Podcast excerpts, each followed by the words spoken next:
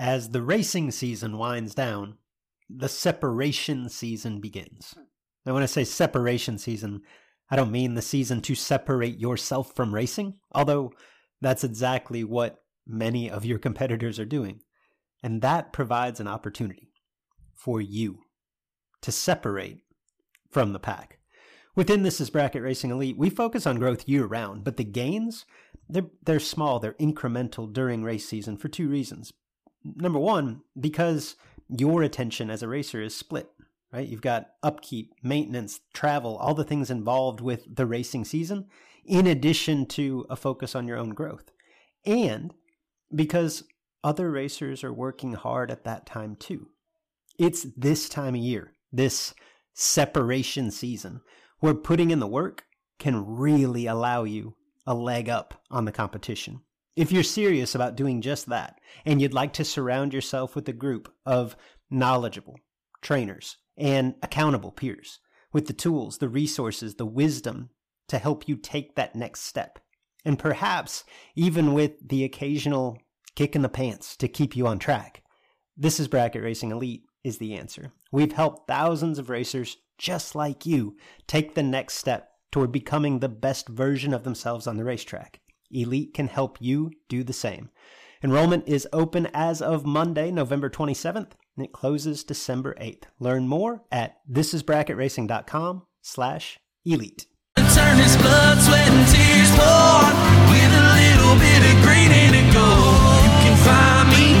Right. Two lanes and a finish line, that groove is just good for the soul.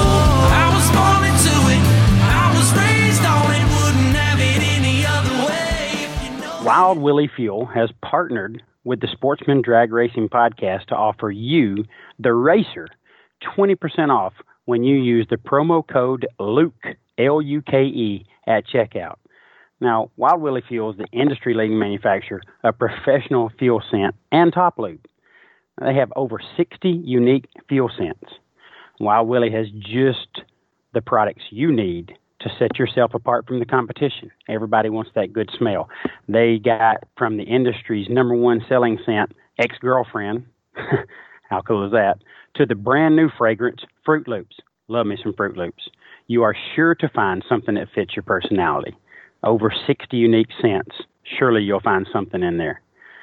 Now, Wild Willie fuel fragrances can be used in race gas, methanol, ethanol, diesel, or pump gas. You can put it in all different kinds of fuels.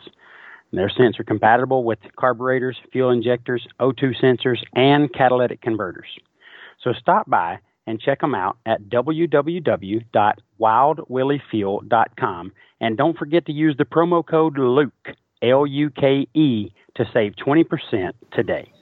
BTE builds products that you can depend on, whether it's a complete Powerglide transmission, a torque converter for your specific combination, or any related component or bolt on item. The professionals at BTE and Memphis Performance have what you need to succeed. Shop online at bteracing.com. Hello, everyone, and welcome to the Sportsman Drag Racing Podcast with Luke and Jed. I'm Big Jed Jared Pennington. He's Cool Hand Luke Bogacki. If you're a regular listener, thank you for your patronage. If you're new, you'll probably catch on soon enough. Our goal is to shed some light on the events, news, and issues in sportsman drag racing and the stars within it. Welcome back to the Sportsman Drag Racing Podcast with Luke and Jed. Uh, it's uh, just Jed tonight.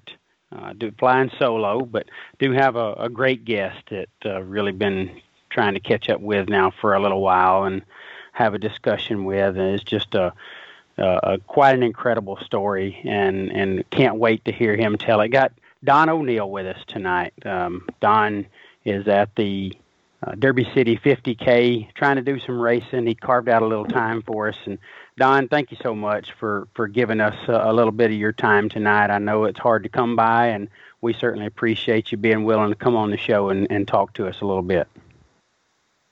Jed, my friend, it's absolutely my pleasure as I'm sitting here looking at Nellie as she's looking at me. Um, I can't, uh, there's a lot of things I think I could probably be doing on a Thursday evening, but for me and uh, her and and our little circle, I can't think of uh, anything else that I would rather be doing than giving you a little bit of time to uh, have a conversation with you about what's been going on in our world. well, we certainly appreciate that. It sounds like you're having a good time, and we're going to enjoy this conversation with you, as, as challenging as parts of it could be. So, Don, we'll get right to it. And, and to be honest with you, I've struggled with how to begin this interview. You're a racer. You're a you're a championship racer, and you have been for quite a long time. And you know, this show is, is about talking about racing and racers, and we enjoy that. However, that doesn't seem like a very important topic tonight. Um, unfortunately, what we're going to talk about tonight is the fact that you lost your best friend, your wife, your crew chief, your your life partner, and and so much more to you and others when Diane Lito O'Neal uh, went home to heaven April 14th at 4:30 p.m. For the last three years or so, you've been Diane's support system. Um, but the last year, Don, has seemed extremely challenging for you guys, especially for her. But you fought so hard together, and as difficult as it might be, um, you know, we we want to hear you tell us Di's story. So, uh, talk to us a little bit about that, and and I'll I'll kind of tee you up here and just tell us uh, how you and Di met. I mean, what was what was the beginning for you guys? Well, Jed, I mean, I, I told myself that I was going to try to do my best not to get choked up uh, for this deal. Um, I've done a lot of written, I say a lot, I've done a few written interviews and conversations about Di's story in the past, you know, 60 days since she passed uh, with other writers and so forth. But um, it, this is a little different because I'm actually going to vocalize it. And it's always something different about actually speaking uh, emotions and, and facts and and so forth as you go on. And it's not uh, it's not easy. Um, 2010, uh, I'm going to say in August of 2010, I received orders to move. Uh, at that time, I was, you know, finishing up. I don't say finishing up. I was I was on the downhill slide of my Army career uh, to move to Chicago, uh, Illinois, um, from Huntsville, Alabama. You know where my car sat in Luke Bogacki's shop, and I lived in Bones and in Andy's driveway there at the shop in Huntsville at Huntsville Engine, and that's you know that's where me and at that time Snacks the pug. That's where we lived at, and we we'd be gone, you know, three or four weeks out of the month or two or three weeks out and we come back and we plug up and uh, Andy and Bones were, were very gracious to take care of us and I received orders to leave to go to Chicago uh, in that August and, and went to, uh, you know, I mean, I actually really, I, I hate to say it this way, but like the best month of my,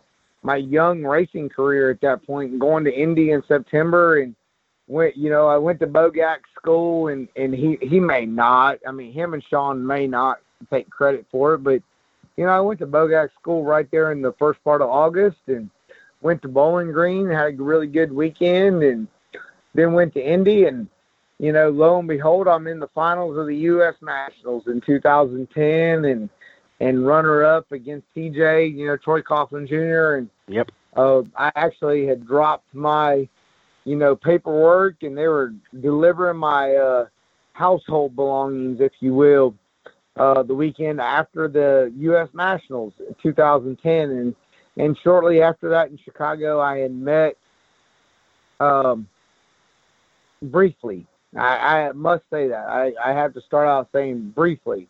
I briefly met this young woman uh, named Diane, the the Bishop family, Brad and Bobby Bishop and their and their dad and grandfather um, and uncle, or I should say Uncle Bud, there in Lemont.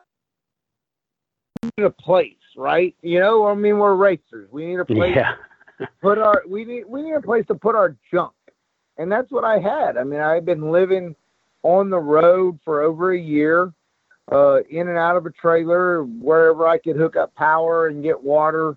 Me and snacks for over a year, and uh, I will give credit to this. Brina, Spring Springlair hooked me up with Brad and Bobby Bishop in Lemont, Illinois, in 2010, and they and and they offered me up, you know, a slice, if you will, of their property in Lemont to park my my trailer and race car, my digger, and uh, that's what I did. You know, I mean, shortly after running up at the U.S. Nationals, I drove to Chicago and dropped my trailer. And in that time frame, I met this young woman at that time named Diane and her daughters, and that's you know we met in 2010, and uh, come 2011 they met my pug named Snacks at Joliet at the racetrack, and we kind of bonded from a, a standpoint of my daughter Logan and her daughter Emily and Claire. They were kind of relatively close in age.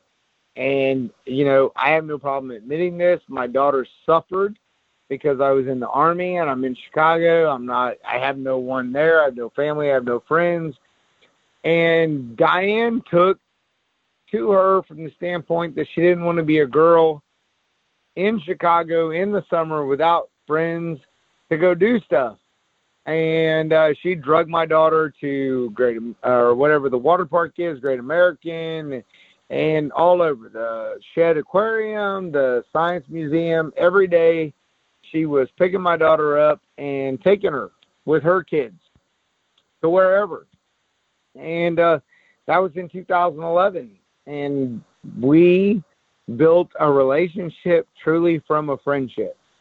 And uh, I cannot tell you how significant that that foundation was for Di and I to go through. I mean, our girls, we would turn on, and I mean, I'm really like, I mean, seriously dating myself. If you remember Miami Beach Tow, and Lizard Lick. I mean, these are shows that now our daughters would probably go, there's no way we watch that. But they did. You know, we were sitting downstairs in Downers Grove in my little one bedroom flat, um, hacienda, if you will, and we ate pizza and whatever, and we watched these ridiculous shows, and they were great friends, and we grew up. And and I retired from the army out of Chicago and moved to Evansville.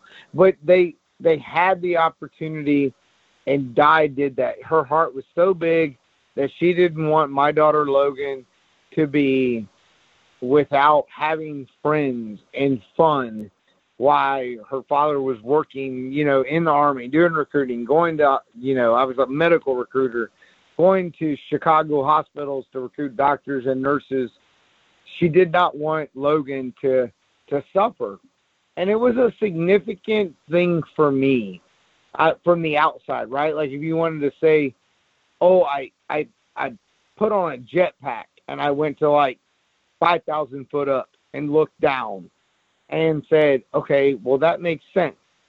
You know, she's she doesn't need that.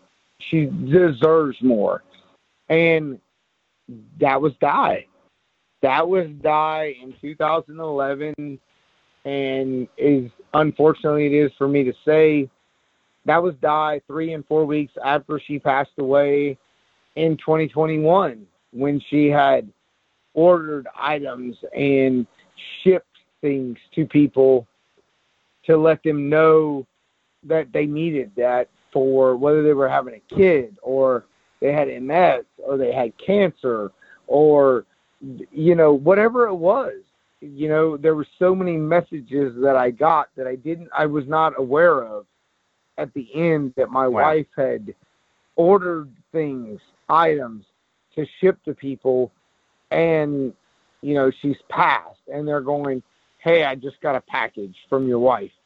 And it's, you know, I'm getting ready to have a baby in another two months, and she sent me a baby book.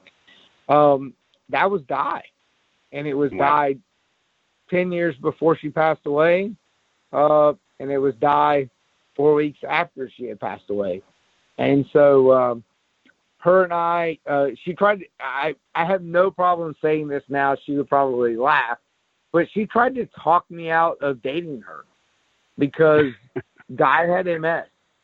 Um, You know, there's there is no dump truck big enough to talk about the physical and mental impact that multiple sclerosis has on a person. There's just MS, just it's an invisible disease, and there's no way that 95% of the, the human race, the public, can diagnose or judge or pick, oh, that person has MS. They can't walk right. They can't run. They can't exercise. Uh, there's just no way to go through it. And I remember one summer day being in Chicago and I I was washing, waxing, and buffing my trailer, my hoopty living quarters trailer that Snacks and I had lived in for for years. And she tried to talk me out of, you really don't want to be with me because I have these issues. And it's like, are you kidding me? How can you how can you have that much candor, that much integrity, uh, that much just sincere heart to tell somebody, look, you may be interested in me, but I'm a train wreck, and you really don't you this you really don't want this. And I I remember distinctively saying, I don't mind. Um, and and Luke said it before on your show, uh, which you know I have to make mention. You know, you and Luke made a comment the week that Diane passed away on your podcast, and I remember being t- sent a text message that I needed to listen to your podcast, and I had to pull off the side of the road. You guys made me cry um, to the point that I had to sit there for a little while. You know, she was amazing, and for me to look back on the impact that she had, right? You don't want to be with me. Um, and I remember the November day at Soldier Field in Chicago at a Bears game, sitting in the media box and looking at her and going, Look, I'm leaving. I'm going to Evansville, Indiana. I'm retiring. I want you to come with me. And her looking at me and saying, No, I'm not leaving Chicago. And, you know, for me, I never said another word because I truly understood her her just her commitment to not only kids but to Chicago, to Lemont, to her cheerleading organization that she was the president of. I knew at that point you cannot take something away. And I understood at that point. And for me to look back now and go, man, what a ride that I got her to move to Evansville, Indiana. Which, if, if anybody is listening, right? I mean, come on. You pull out a map, a globe, and you go, "Are you kidding me?" Yeah, I'm closer to Kentucky than I am anything else.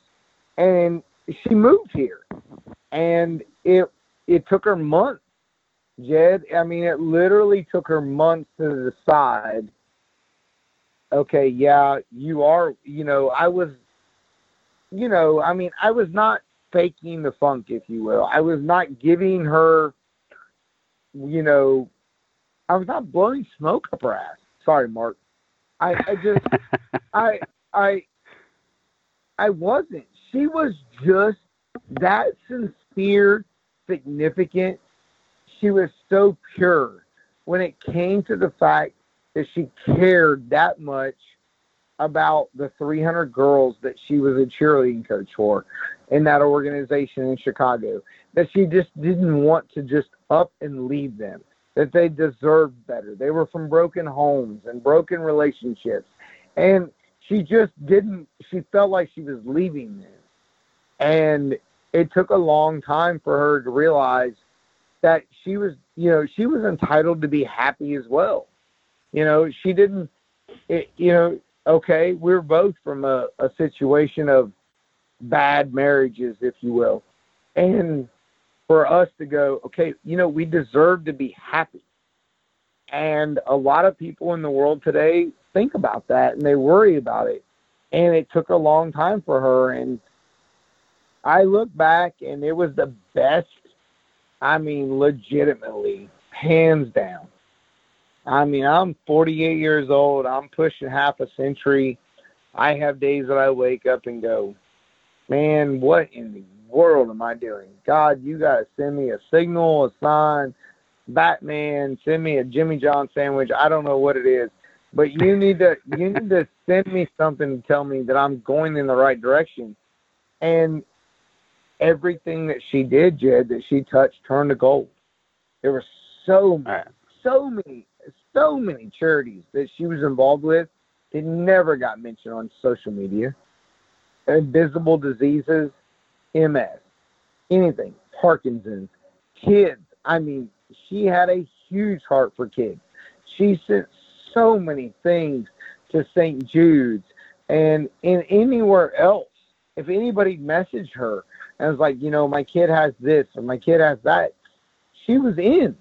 She was all in, and she never asked for any kind of credit, you know, spotlight at all. Yeah. She was, yeah. And Jed, I mean, dude, I got no problem admitting this. Dude, I'm a freaking train wreck. I mean, Luke made mention. Luke Luke made mention on the show about me being like going. You know, Luke said uh, something about you know I had been through a lot. Dude, make no mistake about that. That's that's a that's a bet on black situation in Vegas. He's not lying. And I was going to say, know- Don, I wish I could have been there when when she said you don't want to be with me because I would have told her, darling, look, it's the other way around. Trust me. All right, okay. So, Jed, brother, so, and this is funny, and there's a group of people, right? They're a small group. There's a group of people that walk down the alley at PRI. And I, I or no, I'm sorry. I apologize. See, I'm going to get it wrong. She's not even here to smack me. At Imus show, at Indy. And I asked her, not once, not, not twice, but three times like, you know, we really need to get married. And she told me no three times. Three times. And look, I have no problem admitting this. We I asked her to marry me in the steak and shake across the street at PR or at Imus at three in the morning. I was like, look, you and I are so so suited to be together. It's unreal. You you have not left yet. You're an idiot for not leaving. But you you uh you need you and I need to be together.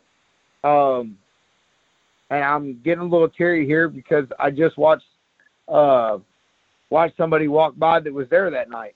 Um Hmm. you know, she uh you know what she made me wait. You know, a little bit. But she moved to Evansville, Jed, and she put she went all in. She pushed her chips all in and uh I mean, I'm sitting here in a trailer in the LQ that she designed wholeheartedly. It was what she wanted, how she wanted, and uh, all I can say is is that I wake up every day, and the breath that I take, the oxygen that I consume, is in hopes that I can do nothing more than keep her legacy and make her proud alive. That's all I can do. Well, my friend, there's no doubt that that, that is happening at the at the highest of levels. Uh, from a distance, from the outside looking in, you know, it's obvious that Di was an incredible individual from the outpouring of love that that I've seen coming your way. But also, without trying to blow smoke up your skirt, you guys were an incredible couple. You know, it, it truly, as I researched um, a little bit about your relationship and, and the aftermath of her passing. Uh, you and I talked on the phone the other day. You know, it, it was it's extremely emotional for me, just from the outside looking in, and and I wasn't as close to the relationship or the situation as a lot of people. So I can imagine how much you know heartbreak there was out there. But you talked about our legacy just now. How does someone leave such a legacy, such an amazing legacy in such a short time, Don? Uh, it wasn't like she was on a huge stage where she had uh, this powerful voice over millions, yet it feels like she's touched everybody that not only knew her but just had any kind of association with racing or or you or your your business that you're involved in it's just an amazing. I mean, you you know, it feels like we all lost someone, although all of us wasn't as close to her. That is just an amazing legacy. How does someone do that in such a short time? Jed, I can honestly tell you that I don't know. Um, I, I don't know. I know that, um, you know, that April April 14th day when I made the post uh, that she, you know, was no longer in any pain, uh, three o'clock that morning, I received a, a phone call from an executive vice president in Australia, uh, an individual that had met Di one time at PRI, and we had conversations. We had, you know, just legitimate. It's not like it was long-winded. Uh, we just talked about business and and so forth, and you know, he's like, I just got home, I just landed, and I just saw. I didn't tell you. It's you know, they she met somebody for 15 minutes, 20 minutes, and she impacted them to that point. And wow. that's what she did. Uh, she just she never met a stranger. She never met anybody that was ever I, it didn't matter. You were never beneath her. Uh, you were never in, in a way or shape or form to think that you were behind or better or she just she had a smile she was infectious uh, to her words uh, kids I, I i mean i've got i've got emails from executive vice presidents of fortune 500 companies of the fact of she again she met somebody for 20 minutes 15 minutes at a at a banquet or a conference and they loved her. She just she had that heart. She cares about the human race. And i think that's really something that's genuine that a lot of society today doesn't seem to portray or exuberate. You know, they don't they don't execute from the fact of saying it's I'm beyond this.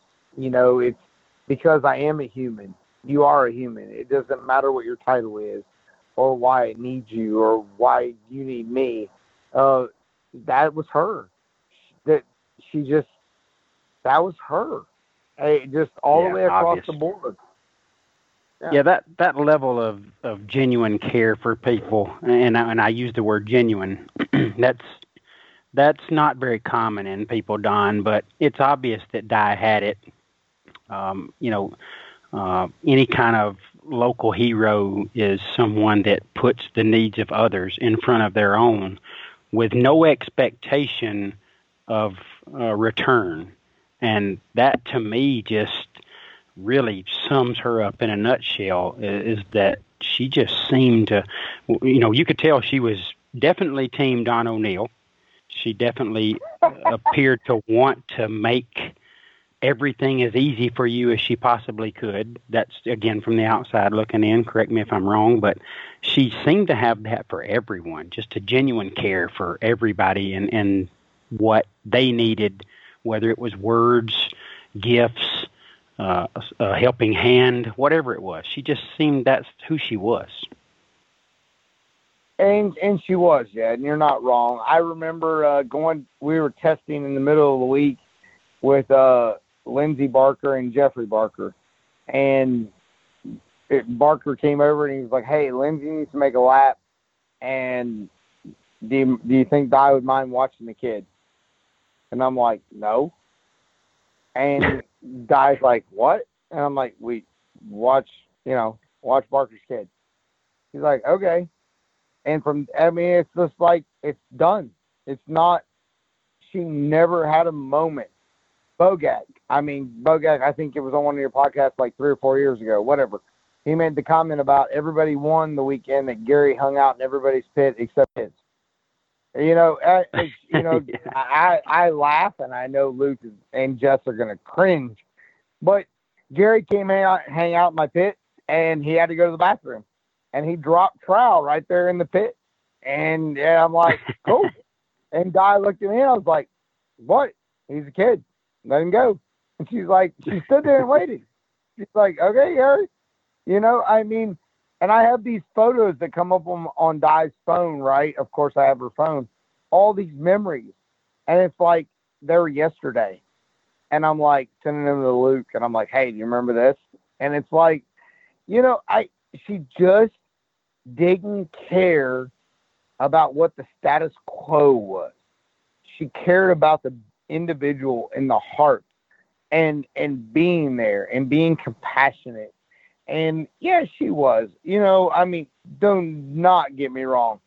My wife, she worked her ass off to be able to go racing. Uh, her MS, she had the trailer ready to go. If I needed help in the shop, she was there. I, and she was in. She was all in. And um, I, you know, I cannot ask. And I'm not sure that I would ever be able to get that sort of dedication and commitment from anybody, whether it be male or female. I mean, that's a significant thing, right? You know, we're drivers, right, Jed? You and I, we hold on the steering wheel, buckle on the helmet. Sure. And, you know, we're racing. But when we go down the racetrack, we've got somebody else involved with us. And it's like, eh, maybe they're, maybe they're, you know, maybe they're invested but maybe they're not. And she was 2 a.m. or 2 o'clock in the afternoon. It didn't matter to her. She was in. And that is something that, you know, I mean, dude, that's just hard to find. That's just hard to oh. find somebody that's that committed to you as an individual regardless of the process, they're committed to you, and uh, that's that's just tough to find.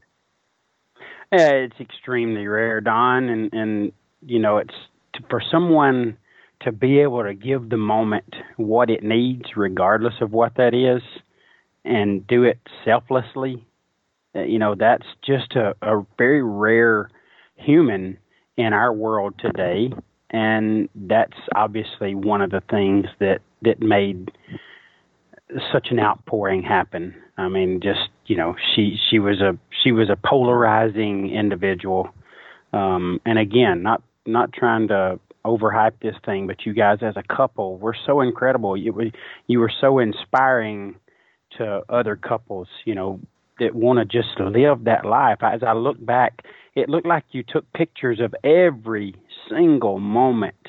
And I understand you guys knew there was an end that was premature for for what most people's expectations are in life. So maybe that led to it, but it just looked like a genuine love that really, you know, uh, want to capture the moment because the moments were so awesome. And as a couple, you guys were very inspiring. And, you know, I don't know how you dealt with Don the the news that this time, this hospital visit, this round of medicine is is going to be the last. I don't know how you guys dealt with that news, but what I saw out of Di and you, because you were so supportive, you were everything a, a, a husband or a, a spouse should be, and then some. But Di was so inspirational till the till the end. She just seemed like she was enjoying whatever time she had here, whether it was a hundred years or a hundred minutes. It was so inspirational to watch, and I think she has touched people in ways she would never even dream or imagine that she'll never know. But she has inspired people on how you live life to the fullest. And, you know, that to me is so gratifying. And you have to take a lot of pride in not only what you did, but how she handled that, Don.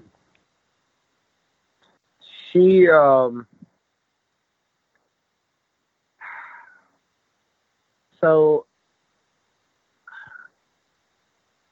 we knew this is going to sound horrible. It really is. We were in Charlotte the week that we had went and tested. Um, we had had a horrible off season. I, I we I okay. We had a horrible off season by our expectations. Let's say that. We had a horrible off season. We went and tested. It was just dumpster fire. It was not what we expected. It was not the outcomes. And we had to go to Charlotte for the four wides. And she was upset.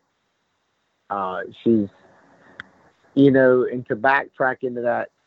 So I'm a marketing person. I'm a business person. I'm very ingrained and in tune with things that go on. However, my wife died. She had this keen ability of being able to hear like wording or emotion on a conference call or a Zoom call or a Skype call. She could read something about people that I I would miss. I I mean there I know right now I have no problem saying it, but m- most executives would not know this. But my wife was on every sponsorship call that I was ever involved with. They just didn't know, and she listened, listened intently, and we would hang up, and she's like, "Nope, that's not what they want. This is what they want." She was involved in everything, and I remember us going to a test session at Bowling Green right before the four wides and her going, This is not going to cut it.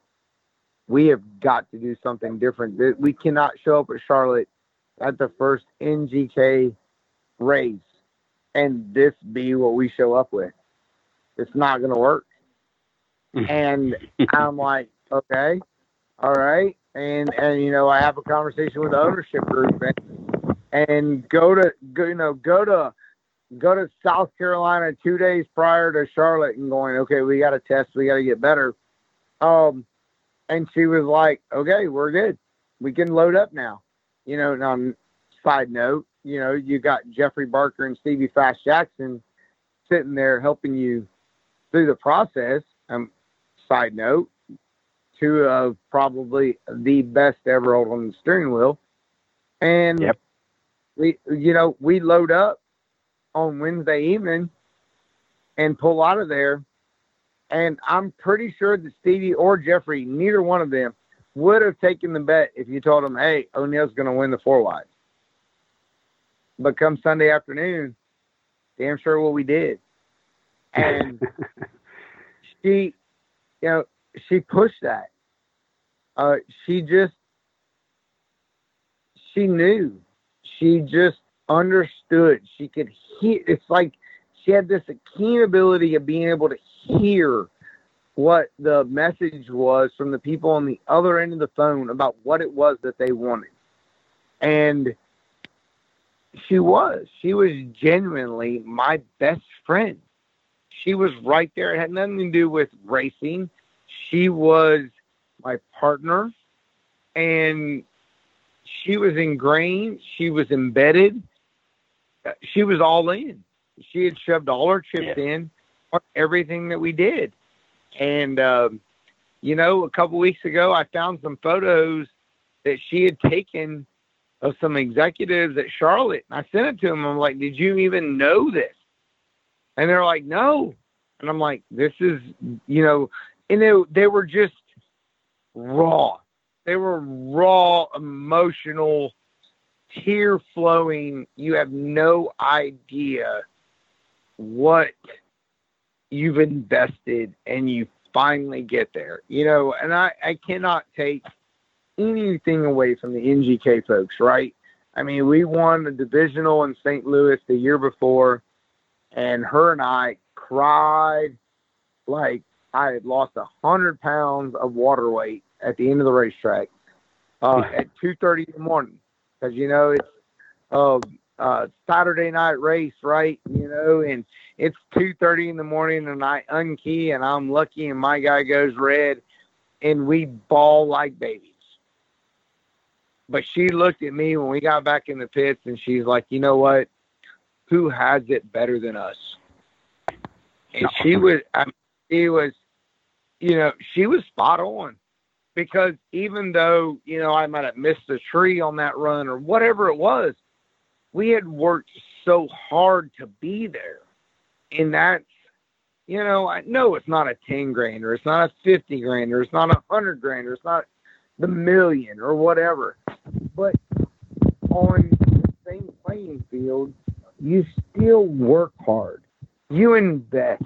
Oh, yeah. Personal and emotional strength to get into there.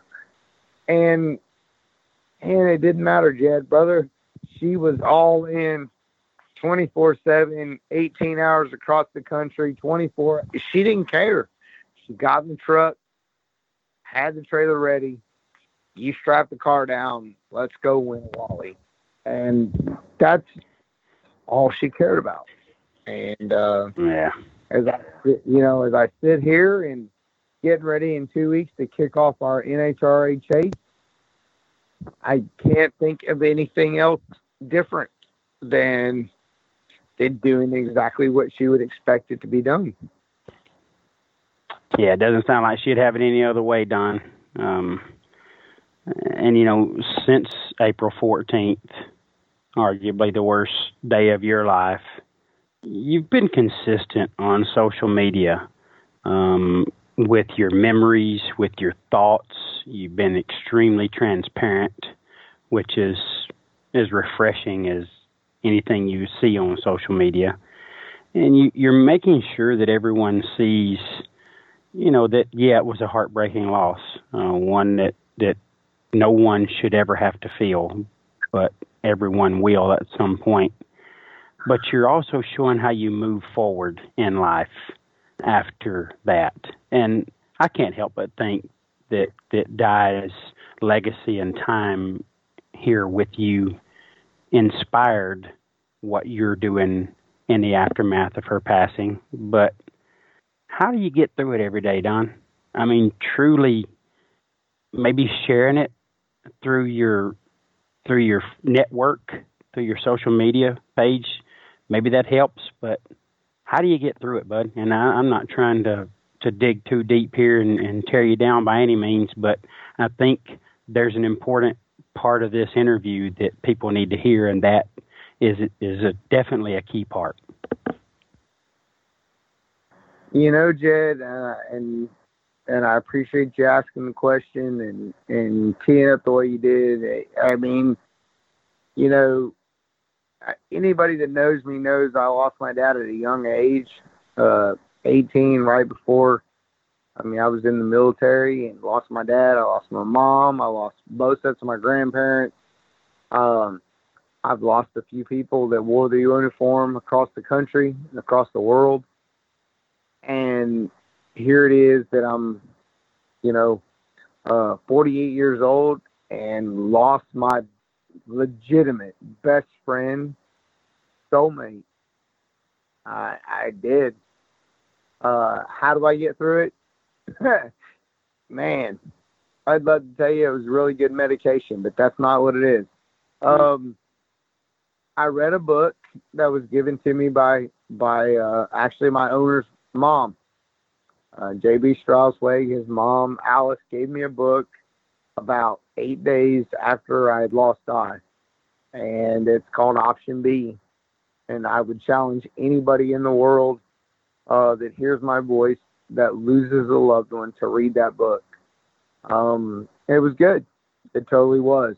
However, it wasn't until the week of Charlotte, which was uh, just a couple weeks ago, that somebody sent me in a message, just a, a generic, and it really was. It was kind of a generic PDF file, Jed, and it said it had an image on it. It said that simple words.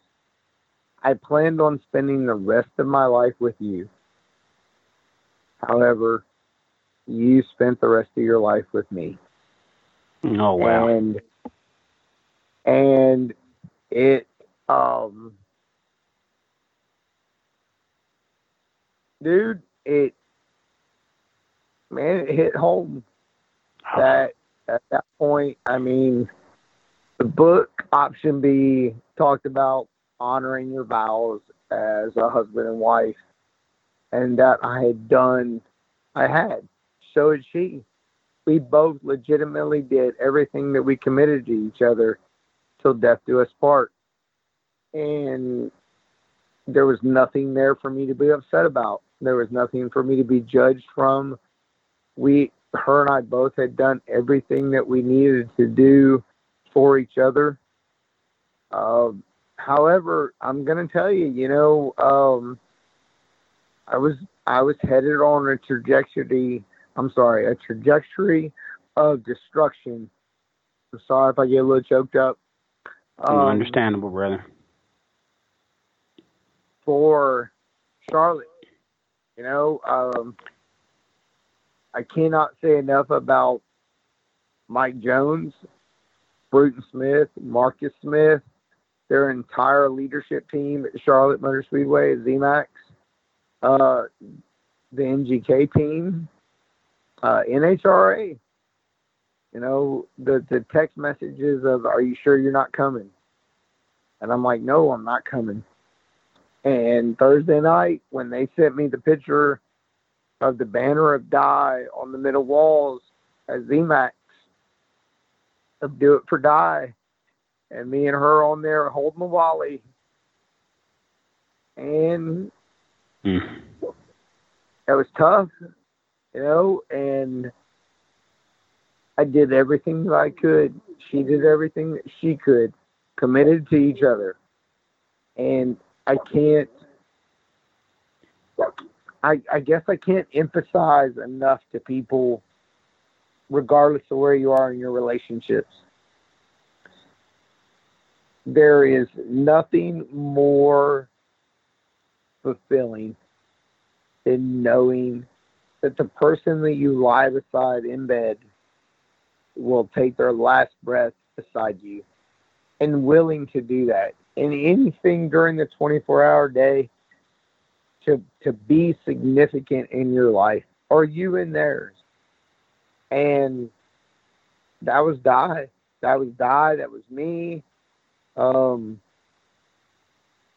man, I I'm not gonna lie. I love a lot of things in life.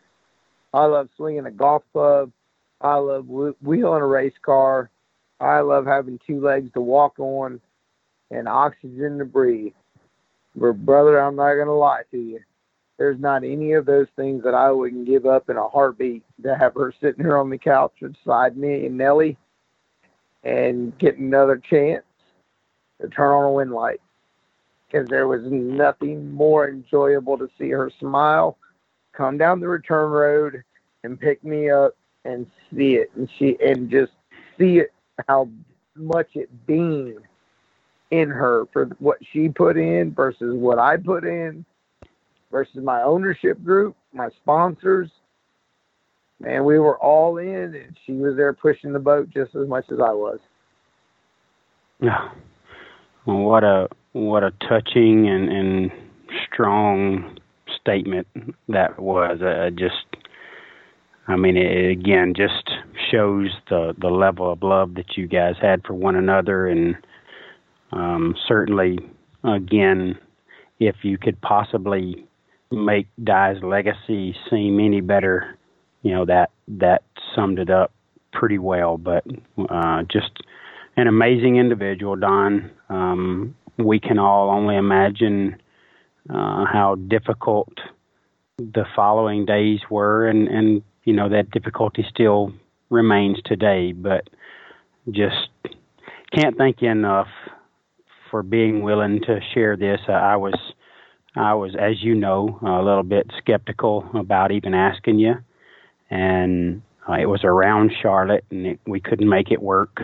But you were very accommodating and more than willing to to say let's you know when you can schedule let's schedule it. And uh, as as heartbreaking as it is, Don, I, I couldn't wait to to hear you talk about her just because you know she was such a polarizing individual in in the world, not just Don O'Neal, uh, and I don't mean that the wrong way, but the world lost someone truly special, and we need more like her. And uh, just hearing you talk about her, man, is is inspiring. Seeing what you're doing on social media is inspiring.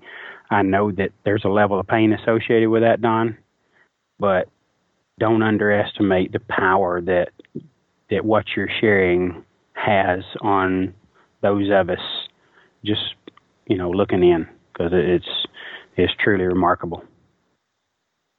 Well, Jed, brother, I I mean I appreciate it, and you I have had a couple conversations and text messages between you and Luke and I, and and I I guess you know there's a silly I call it silly, right? Because I don't think it's really true, but I feel like it it does have some weight to it. But they say that you know you die twice, right? The the first time you leave the earth and your spirit leaves, and the last time anybody ever mentions your name. And my biggest thing is is that I don't want I don't want her name to ever stop her spirit to ever stop impacting people. And when you talk about somebody that was 25 years old and in a wheelchair and taught herself how to walk again and walked out on the starting line for for five wallies and changed rear end gears and changed converters and and was on the starting line for anything and everything that could ever happen and took care of two great daughters and just continued on through life. Even while she sat in a chair and receives therapy, knowing that we had less than a 20% chance of living, of making it longer than three years. And we legitimately made it three years. Uh, those, that is the, you know, that's the type of legacy that I don't want to just ever fall out. I don't want people to, to give up. I want them to think about what it is that takes you know, I cannot go back. Uh, I see it vividly every day. I think about it. You know, it's it's November. It's the first week of November in 2018. I'm trying to hold on to a top 10 in the world finish. We're at the, you know, at the family camp out and we're watching the TV and we're we're holding on that we're we're going to stay inside the top 10 because we want a, a silver card for the next year and we're watching emphatically and knowing that we have a new sponsor deal we've got a new car coming. It's already at at the chassis shop. We're we're going to unveil it at PRI we have all these things Jed that are pushing. And she's sitting there and we're watching and we're watching these people in Vegas and we're hearing you know we're hearing uh, Nate and Reinhardt, and we're hearing them talk, and we're counting points, and we're watching, and it's Saturday afternoon, it's three o'clock, and she walks out with an iPad, and she holds it up to me, and across the screen it says, "I have cancer, and it's melanoma." She can't speak it; it's typed on a screen, and here it is the whole entire time. All we're worried about is finishing top 10 in the world. We've had a great year. We're going to have a new car. We have a new combination, all these new sponsors that are involved. We have all these things going for us. And she can't speak the words to me that she has cancer. And hmm. it didn't matter. She sucked it up. She pushed forward. Nobody at PRI knew that she had stage four cancer. Nobody knew that she was going to have surgeries on our anniversary and on Christmas and on Valentine's Day to continue to try to have a life for her girls that were still young, had not graduated high school, had their whole life ahead of them. And she never quit. Just never quit at all. Never gave up. We kept looking.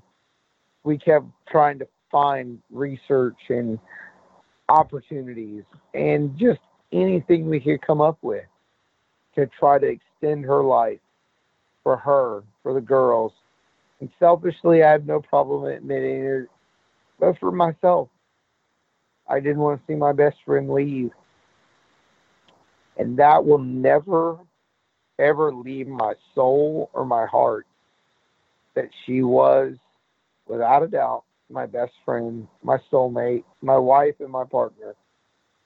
And I can only hope that others out there will find their loved ones, their broken relationships, whether they're strangled, tenuous, whatever the, whatever adjective that you want to use. Please go find your family. Please heal them.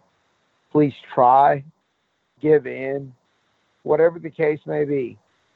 Life's too short, and to leave and lose, it's just not worth it. And uh, I appreciate tonight you taking time out, Mark, Luke, everybody on the team, on the staff. I really appreciate it because I could talk for hours, and she deserves it. But I appreciate you taking time out and letting me talk about her. Oh, great message, Don. Uh, we we can't thank you enough for sharing it with us. Um, I think we all feel closer to you, and we feel closer to to Di's uh, legacy, uh, having just heard this story, and uh, really appreciate what you're doing. Um, you know, for those that uh, have heard me talk about your social media um, uh, posts and and your consistent messages on there. Uh, tell everybody how they can catch up to you via just your social media outreach. Yes, uh, Don O'Neal at uh, at anything Facebook, uh, Instagram, Twitter, Don O'Neal Racing. Uh, send me whatever. Um, I legitimately, uh, as I'm sitting here looking at my dog, uh, Penelope, uh, it's you know it's funny. We laugh. You know when I met Di, it was me and Scott. You know, 10 years ago. It was me and a pug. Here it is, fast forward 10 years, me and a pug. Um, and I'd be more than glad to help, answer any questions, provide any sort of motivation uh, for Di, for anybody else for that matter, on what they're going through. Would love it. Um, again, Jed, dude, I I don't envy you because I'm sure on the other end, asking the questions as I've been that individual it's not an easy thing to do. Um, I think you and I did pretty good. We didn't get through it and sob and tear up a box of Kleenexes, so I think we did okay. Um, well, I, I did but, all uh, mine on mute, Don. To be honest with you, so I had you on well, the spot, but I got to go mute and uh, and take care of the the waterworks here. So. Well, you know, Jed, I appreciate that, and again, you're uh, it's it's her name, right? It's her legacy. I'm sitting here looking at the side of my my double doors on the trailer that she designed. I've got uh, you know a graphic wrap on the bottom of the door for her of all her pictures and just things that were significant to her. And as I look at it, I'm you know I mean, she's always there, and I just hope that people will just realize it doesn't matter how bad it is dig deep, push through, and don't give up. And uh, this is that was a woman that never gave up from age 25, uh, age 46. Uh, she never gave up, not one time. And uh, yeah. I hope others do the same. Awesome, man. Uh, great message again. We appreciate you very much, Don. Um, you're like everybody that's age eight and above these days. You got a podcast too. Uh, tell people, tell people, you know, everybody's got a podcast, man. You so, said age eight and above. yeah, you know, if you're older than eight, you got a podcast. Tell people, uh, tell people a little bit about your show and and and what they, uh, well, where they can find it. Oh, I and, and totally didn't didn't expect you to ask that question, but I appreciate it, Jed. Uh, yes, myself and uh, Cameron Foray, who is notorious for being the kid that got slapped by Steve Torrence. Uh, we have Racers and Rental Cars podcast where we talk about motorsports marketing. We have some pretty good guests, executives. Uh, if you're interested in sponsorship and and the do's and the don'ts and the ins and the outs and the business side of it, uh, listening to us on the Speed Sport Network as well as iTunes, Google, Spotify, uh, blah blah blah. We're on all those as well, just like Luke and Jed is. Uh, but yes, we do have that show, and and I'm grateful for that opportunity, Jed. Thank you very much. Yes, sir. And for the listeners, if you're looking for someone else to listen to, those two guys are, are entrenched in racing at an extremely high level and a lot of insight and connections uh, through these two individuals. So check out that podcast um, when you get through listening to the Sportsman Drag Racing podcast, of course, when you're looking for that Absolutely. Absolutely. Do not shortchange yourself, my friend. I appreciate you giving us that. Yes, sir. I always need to get a good plug in for the guest. Don, thank you Absolutely. again. Appreciate you so much, bud. Uh, awesome story. Keep doing what you're doing. Um, I know that that it's got a lot of meaning to you, but again, never underestimate what it means to the rest of us to to see her legacy still living through your your uh, post and, and what you're sharing out there. So thank you so much for the time, Don. Really appreciate it. Get back to racing up there. Do well at the Derby City 50K. Get that big check in that long dragster that you're racing. Have a good time. Enjoy yourself. And uh, hopefully, we're talking about you being in the winner's circle when we get back together and talk more sportsman drag racing. Jed, I appreciate it, sir. Do me a favor. Tell your son, give him a hug for me. Tell him I said hello. I will, my friend. Have yourself a great night, Don. You too, Chad. Thank you, sir. See you, bud. I want to thank everybody for tuning in. To make sure that you're the first to know when next week's episode is available, subscribe. And, and, and you can do that on Google Play. You can do that on iTunes. You can do that wherever you are accessing uh, our show today. Just subscribe. That way that you know that you have got the latest uh, edition of the podcast. You'll be the first to know. And do us a favor. Tell your friends about the podcast. Get your track involved by broadcasting portions of the Sportsman Drag Racing podcast over the PA on race day. All right, guys, I want to talk to you about our great friends at Manscaped. Now, they've just come out with the Lawnmower 4.0 trimmer. It's available now in the USA and Canada. And what makes this waterproof trimmer different from all the other trimmers, you ask?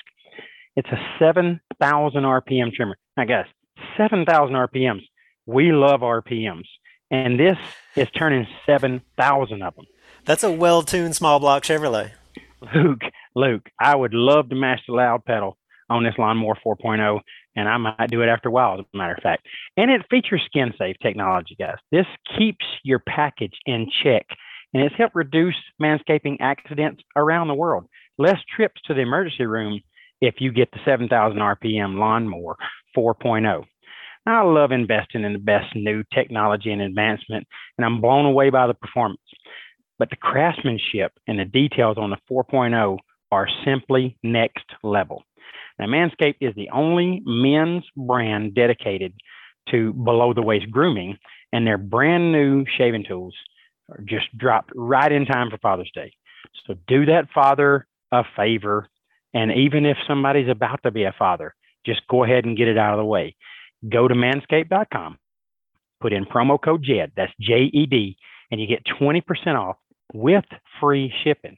That's 20% off with free shipping.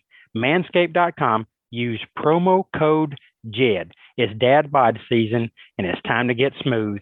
Do that dad a favor and go to manscaped.com and get some product. Hello, podcast listeners. I just wanted to extend an invitation to join me along with five time NHRA world champion Justin Lamb Wednesday night. That's Wednesday, June the 9th, but 8 o'clock Central Time. Come on over to um, Demio and join us. You can join us at thisisbracketracing.com slash inside. Justin and I will be hosting our Inside Elite webinar. And it's called a webinar, but it's really just a discussion. Um, within it, we're going to, our, our goal is to provide a, a brief glimpse into what life is like inside our premier membership community. This is Bracket Racing Elite, and we're actually open for enrollment now uh, through the end of next week.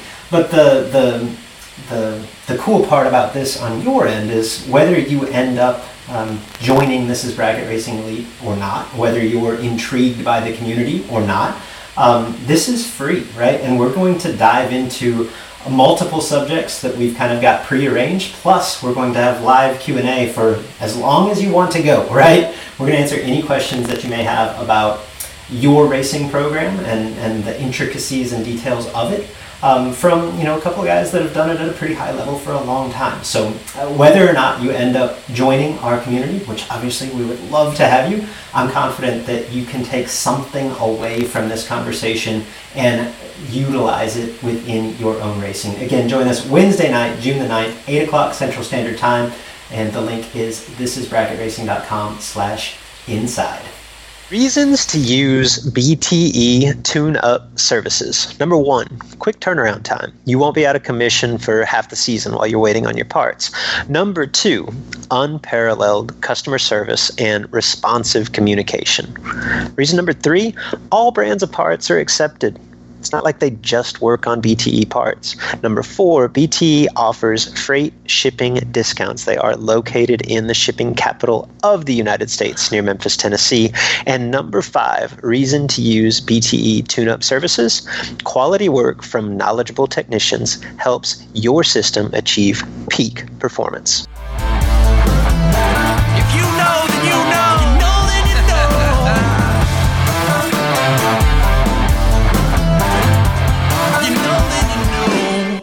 Enrollment in This is Bracket Racing Elite is now open. You've heard me discuss, or at least reference, This is Bracket Racing Elite.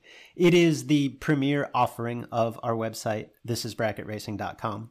Elite is a membership community designed specifically to help you get from where you are today as a racer to who you want to be as a racer led by knowledgeable professionals. Justin Lamb and myself are longtime instructors, and we bring in a host of guests, racers that you know, racers that you respect, led by knowledgeable instructors and surrounded by supportive peers that are ultimately striving for the same goal in their own unique way. The truth is, at each event, there are a hundred plus entries, there's one winner.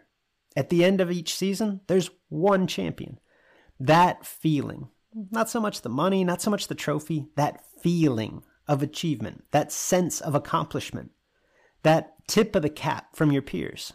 That's why we do this. You can dream of that feeling all you want, or you can take action, take steps toward becoming that racer. If you're ready to take the first step, this is Bracket Racing Elite is for you. Enrollment is open now for a limited time. Learn more at thisisbracketracing.com slash elite before we close the doors again on December the 8th.